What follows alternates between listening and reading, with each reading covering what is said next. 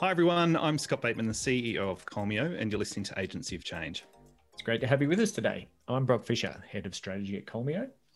Now, as you know, Agency of Change is a podcast designed to showcase best practice and excellence in residential real estate in Australia.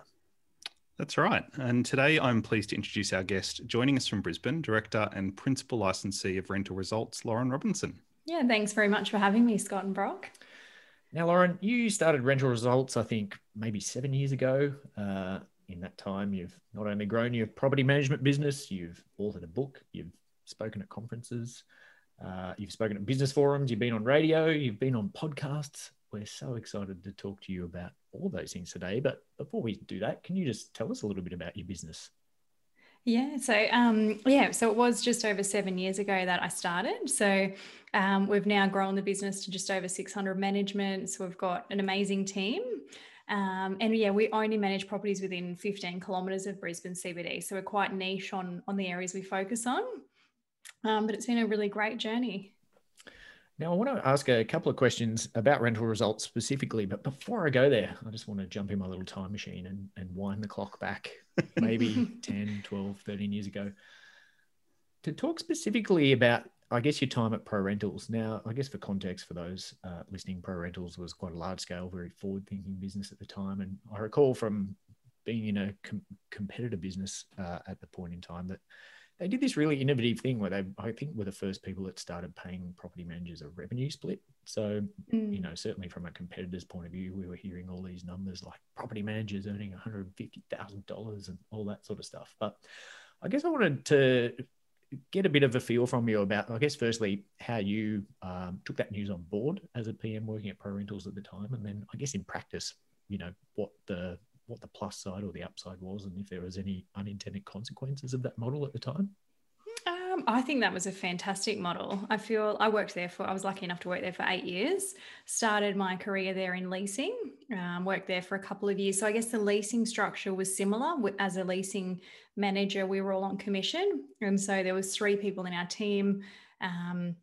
I guess we had leasing inspection officers, and also I was the leasing manager. So we shared that commission. So we were all very much incentivized, the entire team, for our, I guess, our goals as individuals within the organisation were tied to the landlords. So if the properties weren't renting, we weren't achieving, like we weren't getting paid. If property managers had sick days, we had to pay another person in the office a percentage of our portfolio. So really we were sort of running our own businesses within a business. So I loved working there, and it was a great model at the time. Was part of the attraction that you could actually have some control over what you earned then, as opposed to just having a fixed salary or wage? Oh, very much so. So I think we were all, you know, we were all property investors. So, and we were encouraged to do so. Obviously benefited the business owners as well if we were locked in. But it was a really great business in that, you know, we were all purchasing properties. We had an investor mindset ourselves, but we were also earning high income. So if somebody left, we were like vultures trying to take on more money. At one point I was managing 250 properties, and wow. Back in those days we did our own admin, we did our own routines, entries, vacate. So that was probably honestly too much. That was a burnout stage. I then scaled it back to around 230, and then we ended up putting our fees up. So if people still wanted us to manage, or myself to manage, their properties, I had to pay more for that. It was a great business.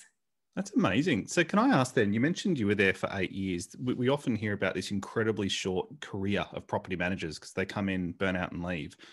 Was that kind of common, that business, that you had really kind of long periods that people had been working there? And in part, do you think that's because of the model that you're talking about? Oh, definitely so. Yeah. So we, I guess, like the average turnover as a property manager is 6 months now. So, back in the day, like at Pro Rentals, we had a number of people, including myself, that had all been there for sort of 5, 6, 7, 8 years.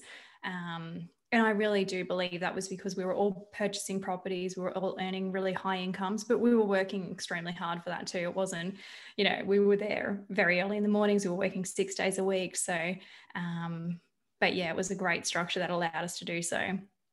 Yeah, wow. Yeah. That's amazing. So can I ask, you mentioned a moment ago that you focus on properties within a 15-kilometre boundary.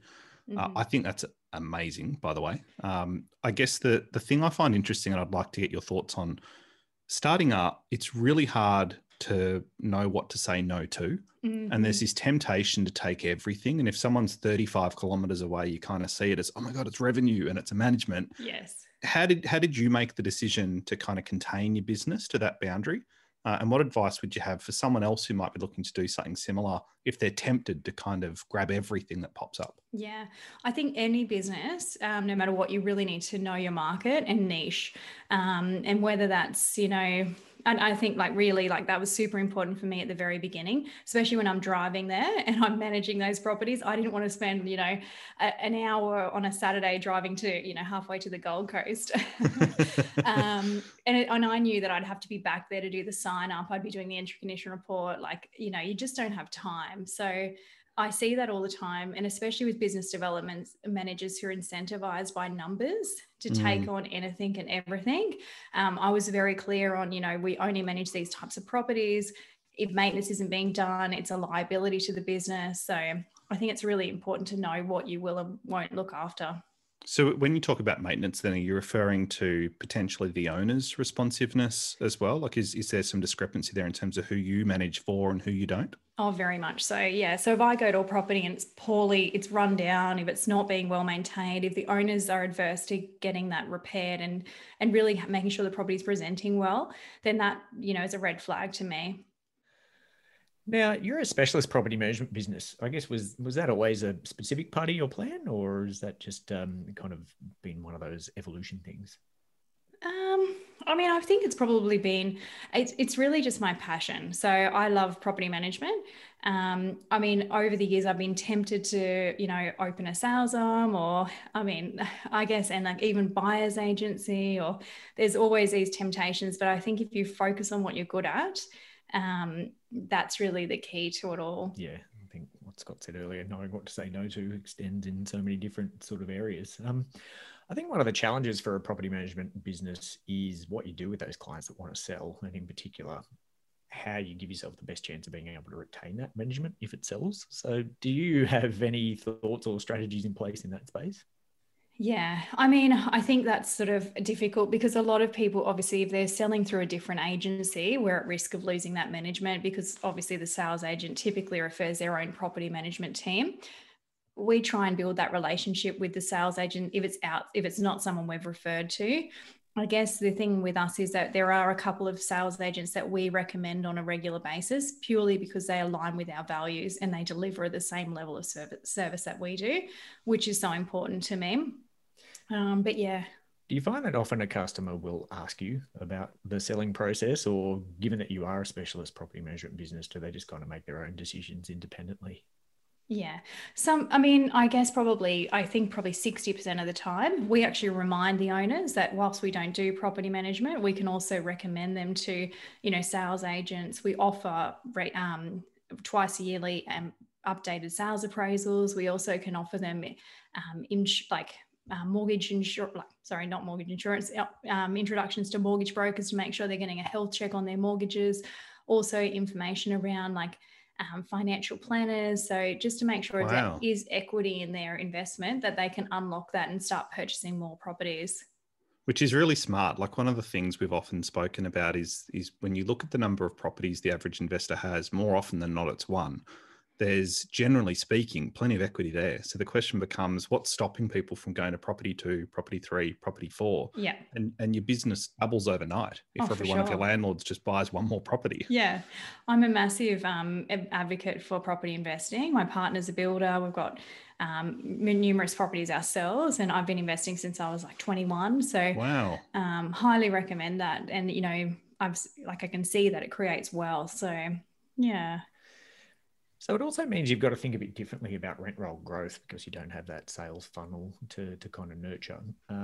Yes. I have always admired your mastery of content and video marketing. You've got like Rental Results TV, you're on YouTube, I can't flick on LinkedIn without seeing Lauren scrolling through. Oh, thank you. But yeah, it's just something that, we just do every week. So I think it's just keeping it consistent and just making sure it happens. So in particular, what sort of, and without divulging all of your magical secrets, what sort of results are you seeing from this continued focus on content marketing for lead gen?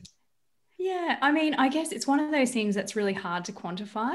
I think it's more about brand awareness. And it's also like from those videos, we often get people contacting us. And like obviously as a result, you know, lots of podcasts and the radio and things like that. So, and like we often write for magazines now. So I think it just builds your entire like PR and marketing campaign. So it's just part of that strategy. So the other part of this conversation then, which is kind of exciting, is you wrote a book, and we heard you allude to this earlier, which is pretty cool. Yeah. How did that come about? Like, what's the process for deciding to write a book and then writing it and actually getting it published? Oh, yeah. Well, I guess that like I did that Key Person of Influence program. So that's part of that is that they encourage you to publish. So, and as a result, you know, I wrote that book. So I think really it's been a really good marketing strategy. So when I go out to a new business appointment, it sets us apart that, you know, here's a book. And if, especially if it's a first-time property investor, I mean, that's really who the book's written for. And I guess that really answers a lot of their questions. So, I mean, I've sat with some owners for over 2 hours and they're super analytical, and the amount of questions they've got just keep on coming. So I end up saying, you know, read the book. How long did it take you to write a book? And like, literally, how do you get it published? Like, this is all a source of great mystery to me. Yeah. And I guess we do like a writing challenge. So it's 1,000 words for a month. So you're literally writing 30,000 words and then over that month, and then you're spending some time after that, just really honing in. And then you get an editor as well. So it is a bit of a process. So probably it was like a 12-month project.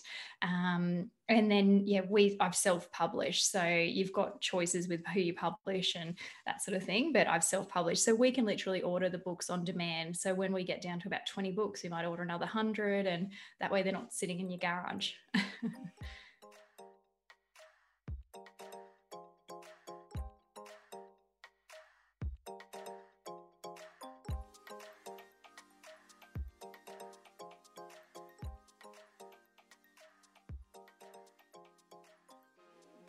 Team is something I wanted to have a chat about now, because you mentioned earlier that you've had such long-term team members. And as we discussed earlier in this podcast, that's really quite rare in the industry when you look at the average. So what's the secret sauce, Lauren? How do you keep them for so long?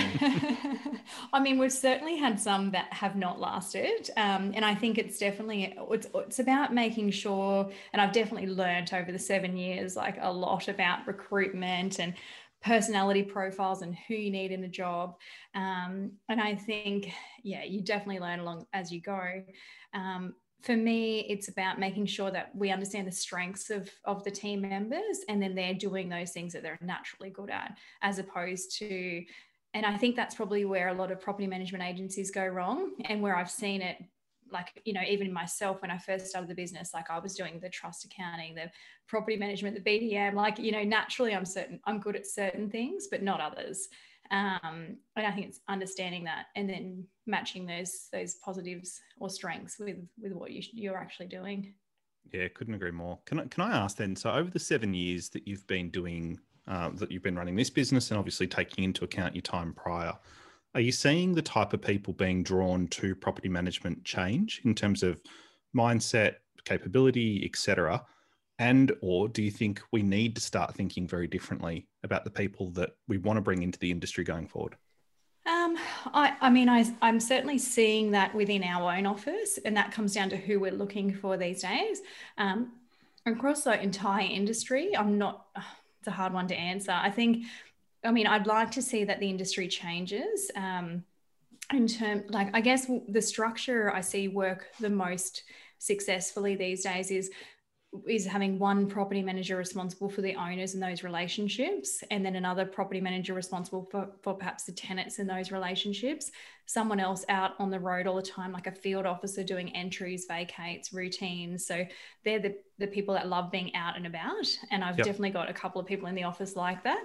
And and then, yeah, leasing and BDM as a separate sort of beast, more as a sales person. So you're kind of breaking it up into like niche skill sets and then bringing that together. Yeah. So, I mean, I guess when I was in property management, task-based property management was always a big taboo, and it was always like, no one wanted to do it. But I think naturally it just, that sort of, you know, we've got people in the office who are really good at nurturing those relationships. They, we don't know the owners, even myself, like it's nice. And we actually value that in as part of our role that we really enjoy. Whereas we've got other people in the office who don't like being stuck to a desk. They want to be out and about. So, yeah. You mentioned personality profiles a little bit, and that's always an area I find particularly fascinating. Is there any tool in particular that you use or recommend, or is it part of your traditional kind of onboarding or recruiting process? It is part of it now. We use like just your DISK profiling. And I guess there is a lot of other profiles out there. Like over the years, we've done heaps of different profile types. I guess that's sort of something that we've learned more and more about as a team. So we just did like only last week, we did facial recognition profiling. So that was quite cool. We learned this from a guy called Alan Stevens. And he teaches like, you know, all sorts of people, including the police and everyone, on different types of like having a look at someone's face. And then you can automatically notice certain traits and how they might react. And oh, wow. Yeah. So now I'm feeling analyzed. What's my face saying?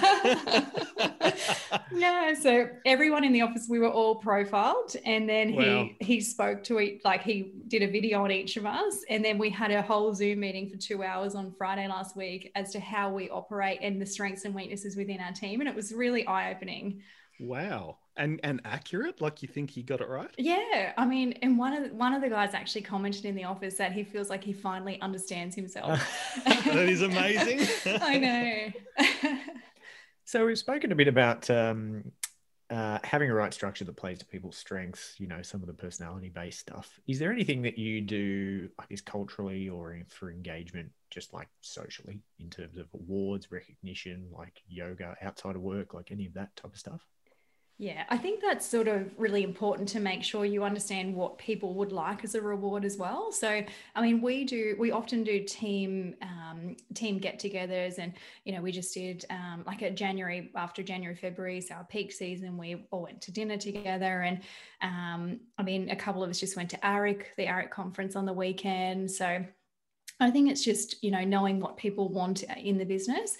We'll do an end of financial year party, but, you know, none of us are really big drinkers or anything. So it's not like your typical traditional sort of, you know. Doesn't sound like any business I've ever worked at. Exactly. It's not really like what I've worked for either, but it's just based on the people. And yeah, and I guess like we're all at a similar age group. So it's quite nice. And a couple of the girls go to, you know, CrossFit together, and it's a good group.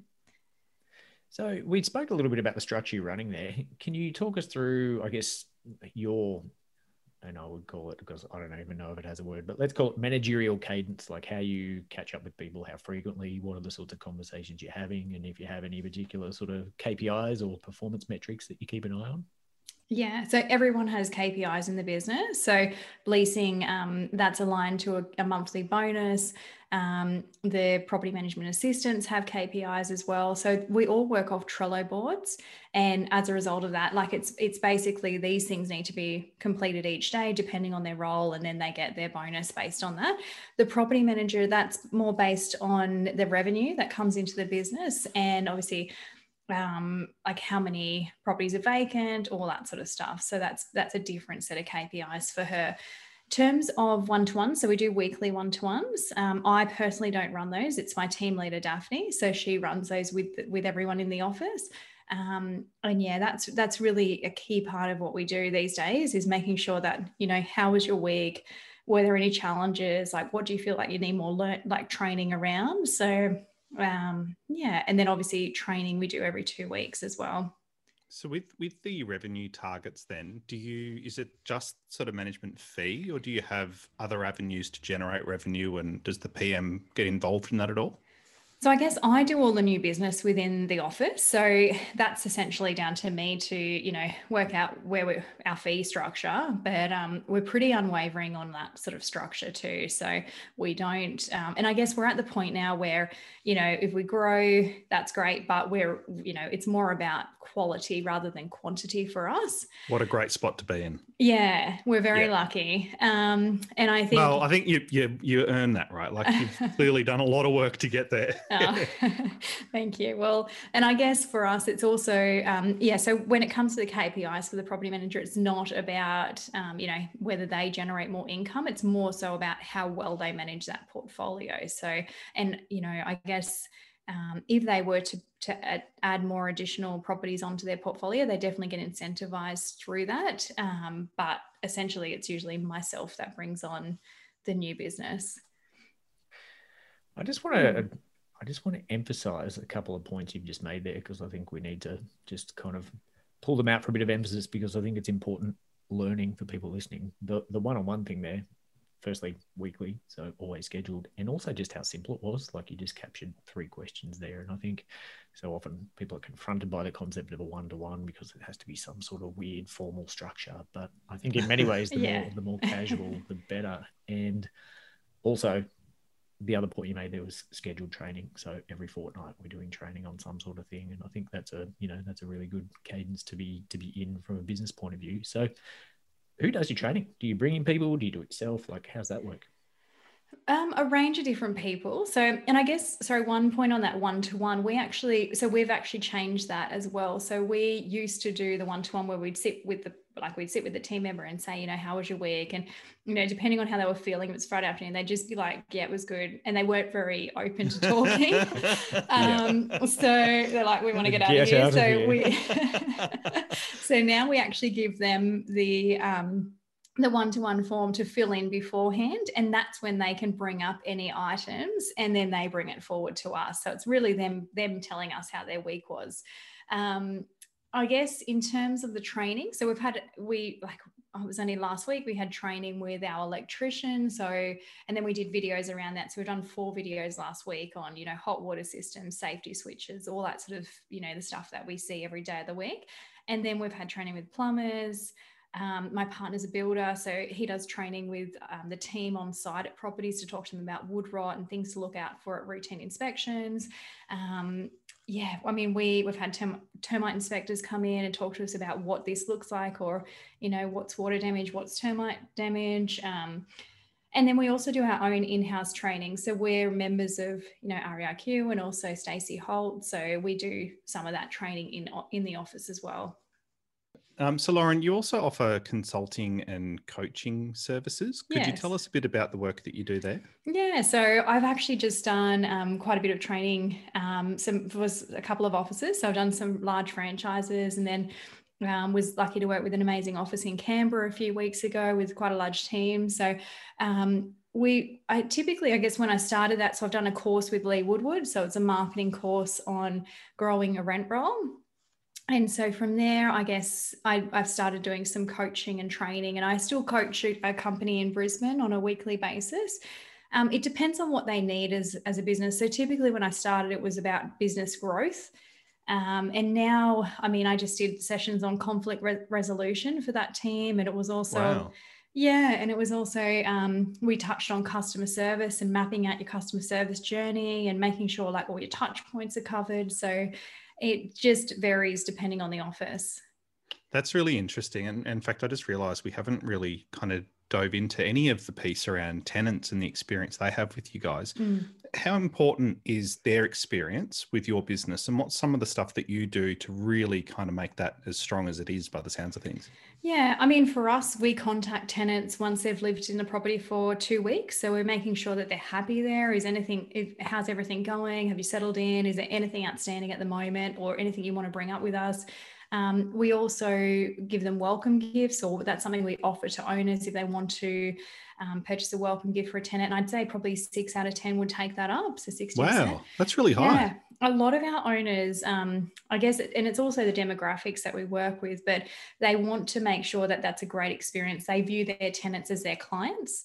And, you know, essentially where looking after their clients, and hopefully they'll have a great experience. So and also when we do the routine inspections, so we're sending so obviously the week's notice, we're sending a reminder the day before, so there's no surprises, everyone gets busy.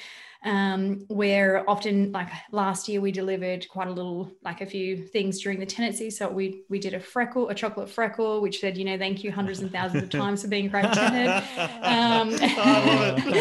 Little chocolate reindeers at Christmas. So it's just little things. We do colouring in certificates for tenants, kids' bedrooms, to say, you know, great work on, you know, for having clean and tidy bedrooms. So it's the little touch points, but we're always looking for ways that we can make that experience really positive.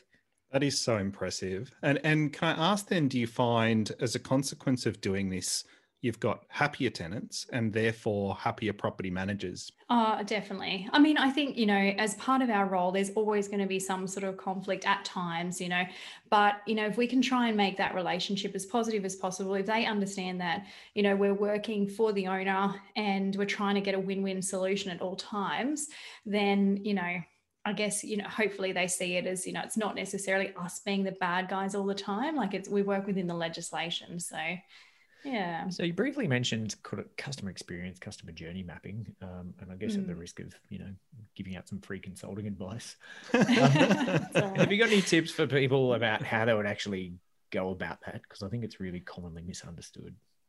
Where to start? I mean, for us, it was a massive process. So I think we really sat down as a team. And so the first step was mapping out, like, even how, you know, from the very beginning, where does an owner, even when they're considering needing a property manager, what do they go through in that process, through to, you know, right through that whole phase of, okay, now I've chosen to meet with 3 agents, you know, what's going to set us apart and what do we do differently here? And now they've signed up, what's that onboarding process look like? So I think as an entire team, we've sat down and spoke about that. And then, you know, really it was probably about a 3-hour process to map out that journey, and it's always a continuing work in progress. So do you actually have that somewhere, like on a wall or in a chart or? Yes. So I actually did this myself yesterday with one of my business coaches as well. So within our office, so we sat down and just brainstormed some new ideas but yeah, constantly we're working on this. So initially we mapped it out on these, you know, those really large post-it notes that you stick to your walls. Massive post-its, yeah. Yeah, and then we took photos of it and then we all spoke about it and then we've mapped it all out and then condensed it into like a flow chart. So, but it can't be something that you sort of do once and then you kind of forget about. Like it's a procedure manual? Yes. It's got to be something that you speak about all the time. So we often talk about things like that. We have a Tuesday morning meeting, so we speak about that at the meeting and say, you know, this was the feedback on this. How do you think we could have improved this, or was there something else we could do here? Yeah, and all the time people are coming forward with new ideas. Did you find your team got a kick out of going through that process with you? Yeah, so we do, like we've just recently done our vision and our values again. So we do that every year. And I think that's something that we all really enjoyed, and we all sort of came forward with what we believe the vision should be. And then we sort of have a talk about why we mesh that together then in the end. I mean, even our values, like that's something that we talk about all the time. It's on our walls. So yeah, I think anything like that, it helps to create your why that you're in business, and also how your office is different to, you know, the one next door sort of thing. Amazing. Lauren, I want to ask you a final question. So it's a question that we ask all of our guests on the podcast. If you could go back in time, what advice would you give day one in property management, Lauren, on the journey she's about to set out on? Is this day one of property management or day one in my business? Let's do both. Yeah, let's do both. The double whammy. Okay, why not? I guess day one in property management, I still remember the address of my first property that I ever managed. It was in Burrell Street in Clayfield. And I remember that I had the tenant, so I was doing the sign up and the tenants hadn't actually paid their bond. And so it was, and I just was like, I just wanted everything to be perfect. I'd spent hours doing this entry condition report. And I just remember feeling so upset and disappointed in myself that I'd like, oh, no. They got to the sign up. And I think I was about 19 years old. And I just remember, and I think, you know, understanding that you're going to make mistakes, you learn along the way. I think having the systems and structure within your office to support you is super important. And luckily I worked in a really great office and they were like, it's okay, everyone does does these things. But I think if you're starting out in property management, it's really important to make sure you find the right office and you learn the correct way. I think so often it's sink or swim in this industry, and that's when, you know, it can become super stressful and you probably don't enjoy it. And for the business owners out there, so day one as a business owner? Yeah, I mean, I think it's going to be tough knowing that that first year, especially if you've gone out on your own and you don't have any backing, it's going to be a hard year. And I think just knuckle down, suck it up and just do everything you possibly can to, you know, just get through that. But it definitely gets better. I remember meeting with Shannon from Image Property at the time, and I remember his words still sit with me. We met at the regatta and he said, you know, it definitely gets better. Like the bigger you get, the better your team gets. And I'm like, I'm so grateful that he said that to me at the time, because I was just so deflated and ready to just, it was too much. So, yeah. But now I look back and it's been an amazing journey. Well, that is amazing and incredible advice. Unfortunately, though, that is all we have time for today. If you'd like to know more about Lauren, head to her website, laurenrobinson.com.au. We'll post that link and the link for rental results in the show notes on the journal at colmio.com. Lauren, a big thank you for all your time and wisdom today. Thanks so much, Brock and Scott. It's been great. You've been listening to Agency of Change. It's been great having you with us. We'll see you next time.